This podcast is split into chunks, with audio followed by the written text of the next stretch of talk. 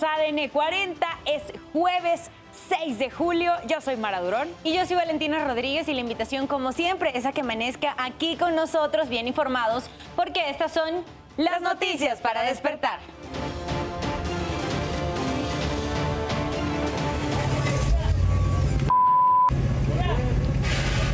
¿Qué pasó, amigo? Nada. ¿Eh? Nada. ¿Nada? ¿No? Despidieron al director de tránsito de Zacatepec, Morelos, por intimidar con su arma a un ciudadano. Filtran videos de la alcaldesa del Chilpancingo, Guerrero, Norma Otilia Hernández, en una reunión con el líder del grupo criminal Los Ardillos. No fue algo fuerte. Eh, hubo alguna circunstancia, pero yo lo único que les pido es que esperemos que la Fiscalía General de la República, en la que quiero que investigue, y no fue un pacto con la delincuencia, no fue una situación, quiero que se investigue y quiero que se extraiga ese... Aumentó a veintinueve el número de muertos por la caída de un autobús de pasajeros a un barranco de una carretera de Oaxaca. El conductor de la unidad perdió el control cuando circulaba detrás de la iglesia. Esto fue dentro de la comunidad de Magdalena Peñasco y cayó aproximadamente a un barranco de más de veinticinco metros de profundidad. Muy lamentable, eh, esperemos que no haya más víctimas, están siendo atendidas varias personas lesionadas. La policía de California detiene en Santa Clara al hombre que apuñaló a otro aficionado durante el partido de México contra Qatar. Por la sequía en Uruguay, el gobierno estima que en diez días se quedarán sin agua potable allá en la capital Montevideo. Y no se pierda más adelante la buena noticia del día. Le mostraremos un emotivo video porque hoy es un día muy especial para nosotros en Noticias para Despertar. Hoy es nuestro aniversario. Yo estoy aplaudiendo. Oigan, ¿y qué sucedió durante la madrugada de este jueves? Nos los cuentas tú, Óscar Mendoza. Adelante, muy buenos días. ¿Qué tal? ¿Cómo están? Muy buenos días. Pues fue alrededor de las diez de la noche cuando un hombre de aproximadamente cuarenta y cinco años de edad fue asesinado a balazos, esto en las escalinatas de la estación Bellas Artes de la línea ocho del metro que corre de Garibaldi hasta Constitución de mil novecientos diecisiete. A este lugar pues llegaron decenas de policías uniformados, los cuales comenzaron con la búsqueda de los dos responsables. Según las versiones de los testigos, dos sujetos venían siguiendo a este hombre. Uno de ellos sacó un arma y al llegar a este punto le disparó en al menos tres ocasiones. El hombre, pues desafortunadamente, perdió la vida en este sitio. Al lugar llegaron paramédicos, sin embargo, pues trataron de ayudarlo, ya no contaba con signos vitales. Serán este, las investigaciones de la Fiscalía las que traten de dar con los responsables responsables y averigüen las causas de este ataque armado. En otro punto, allá en la alcaldía Venustiano Carranza, un hombre de aproximadamente cuarenta años de edad fue atropellado por el conductor de un automóvil de color beige. Esto en el cruce de La Viga y Lorenzo Boturini ocurrió alrededor de la medianoche. Según versiones de los testigos, el conductor de este automóvil acababa de cargar gasolina cuando pues, un, en un descuido atropelló a este despachador de gasolina. El auto quedó sobre este hombre.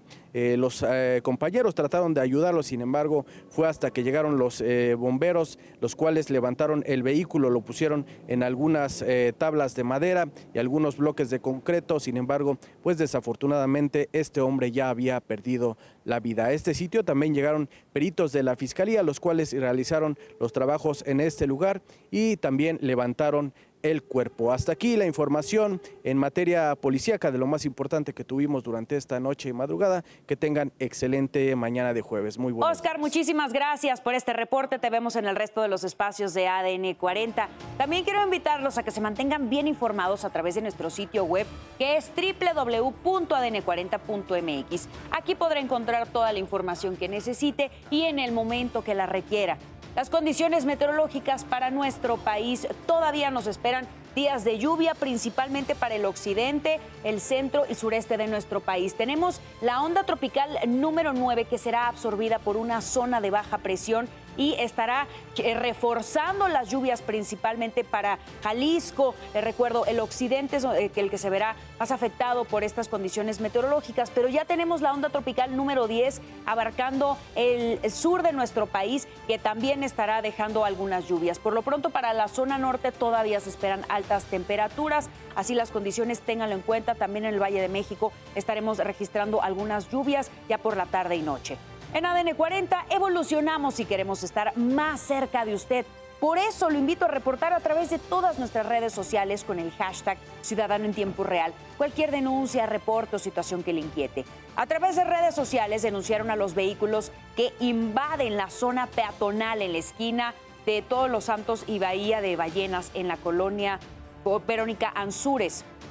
Así algunas imágenes que acompañan esta denuncia, como vemos que efectivamente los vehículos obstruyen el paso peatonal, no permiten que los transeúntes caminen con tranquilidad por la zona y, y qué decir, por las rampas eh, para discapacitados, pues también las están obstruyendo. Quiero recordarle que mi compañera Sara Uribe estará a las doce del día leyendo todo lo que nos manden con el hashtag Ciudadano en Tiempo Real. Pero también en tiempo real le mostramos cómo es el amanecer desde las playas de Nuevo Vallarta en el estado de Jalisco. Ya cuando nos vamos al plano internacional le mostramos una bonita postal de Alberta desde Canadá. Son las cinco con treinta y siete minutos de la mañana, seguimos con la información, vamos con ese resumen. En redes sociales denunciaron a un par de elementos de seguridad privada que golpearon a un hombre en situación de calle para que se retirara de la entrada de un supermercado de Monterrey, Nuevo León. Los testigos aseguran que la víctima solo quería protegerse de los intensos rayos del sol.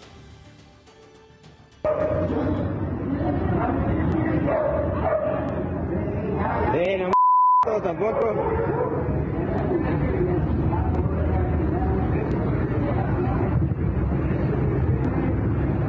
Y la nueva red social Threads ya está disponible en México. Meta, sí, de Mark Zuckerberg, decidió adelantar el lanzamiento de su aplicación que busca competir con Twitter de Elon Musk. Los usuarios de Instagram podrán consultarla y descargarla desde ahí, puesto que son cuentas vinculadas. El lanzamiento se da después de una serie de indirectas entre ambos empresarios en una red social. Sin embargo, todas las interacciones fueron el parteaguas para sacar al mercado un nuevo espacio digital que solo en las primeras horas acumuló más de cinco millones de suscriptores.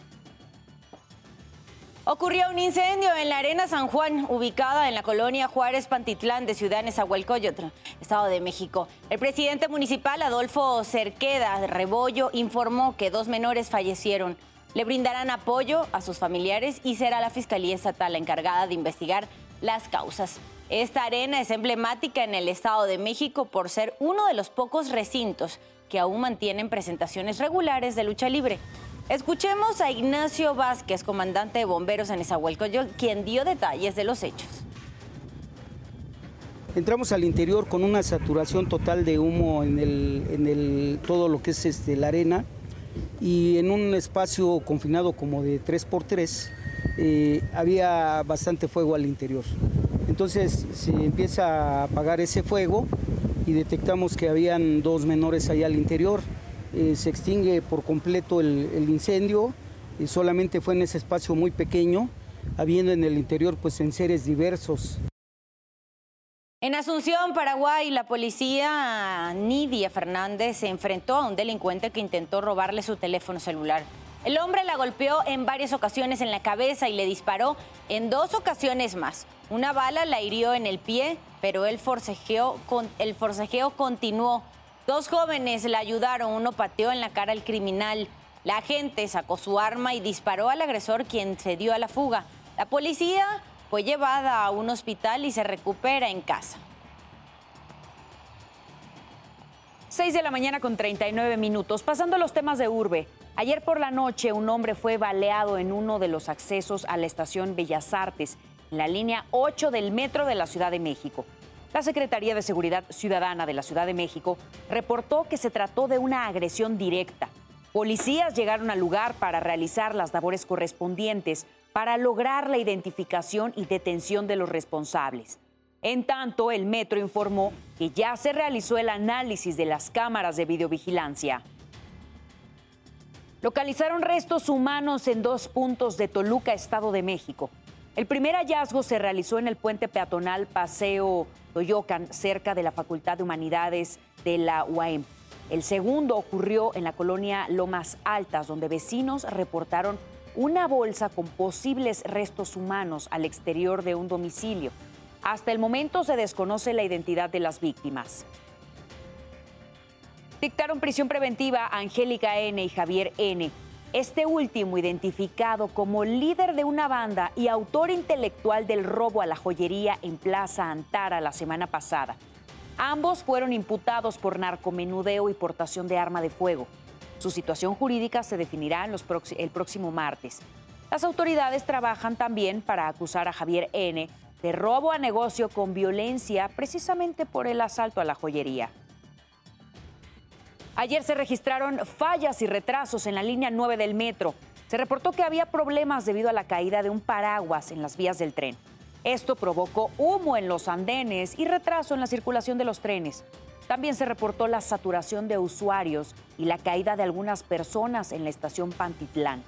De acuerdo con el sistema de transporte, el incidente, eh, pues ahí habían, había personal de seguridad realizando la dosificación y encauzamiento de los usuarios. Momentos después se contuvo sin que hubiera lesionados. ¡No empujen, señores! ¡No empujen! ¡No empujen! Agentes de la Secretaría de Seguridad Ciudadana de la Ciudad de México detuvieron a Edgar Iván Herrera, alias El Valiente, presunto integrante de la Unión Tepito, en las calles Belisario Domínguez y República de Brasil, en la alcaldía Cuauhtémoc. Le confiscaron sesenta y nueve envoltorios con marihuana, cincuenta y ocho bolsitas de plástico transparentes con cocaína, así como una mochila negra. El sujeto sería pariente de El Irving, uno de los cabecillas de esta organización criminal. Además, cuenta con medidas cautelares para acudir a firmar periódicamente tras ser vinculado a proceso por delitos contra la salud. cinco cuarenta y dos minutos de la mañana, cambiamos de tema, cambiamos de información, nos vamos a los deportes, conoceremos la información con los siguientes breves. Arrancamos con la información deportiva para despertar. La selección mexicana femenil de fútbol, que participa en los Juegos Centroamericanos y del Caribe, golea seis a cero a la selección de Guatemala para acceder a la gran final ante Venezuela, la cual se disputará el viernes. El director técnico Luis Enrique fue presentado como el nuevo estratega del P S G. El español firmó un contrato hasta dos mil veinticinco, en donde su principal objetivo es tratar de conseguir esa Champions que se les ha negado en los últimos años. El futbolista mexicano Rodolfo Pizarro confirma que no continuará jugando con el Inter de Miami. Lo cierto es que el rendimiento del ex Rayado de Monterrey no ha sido el esperado desde su llegada a la M L S. Pizarro se perderá la oportunidad de jugar lado a lado con Lionel Messi. El Barcelona hizo oficial la llegada del defensa central Íñigo Martínez. Firma contrato por dos años y cuarenta millones de euros. El español de treinta y dos años de edad se convierte en el segundo refuerzo de los culés. Ayer por la noche, Peso Pluma fue el encargado de lanzar la primera bola del tercer duelo de la serie entre Dodgers y Piratas. Los boletos para presenciar este evento iban desde los veinticinco hasta los ochocientos dólares, que son más de trece mil pesos mexicanos. Con información deportiva de Pablo de Rubens, A D N cuarenta. Los encuentros que hacen historia son aquellos que se pelean hasta el final. El Tri quiere dar un golpe de autoridad en la Copa Oro. Cuartos de final, México contra Costa Rica. El sábado a las siete cincuenta de la noche por Azteca siete. cinco de la mañana con cuarenta y cuatro minutos, pasamos a los temas internacionales. En Colombia, la detonación de un artefacto explosivo en una subestación de policía dejó seis uniformados heridos en Bucaramanga. El hecho ocurrió en medio de una ola de protestas en la ciudad por la muerte de un motociclista a manos de un agente de tránsito. El reporte preliminar indica que hubo múltiples daños materiales, pero descarta pérdidas humanas. El alcalde de la ciudad confirmó que están tras la pista de los responsables de este atentado terrorista. Inició la audiencia contra Patrick Crusius, el responsable de asesinar a veintitrés personas durante un tiroteo en un centro comercial del Paso, Texas, en el año dos mil diecinueve.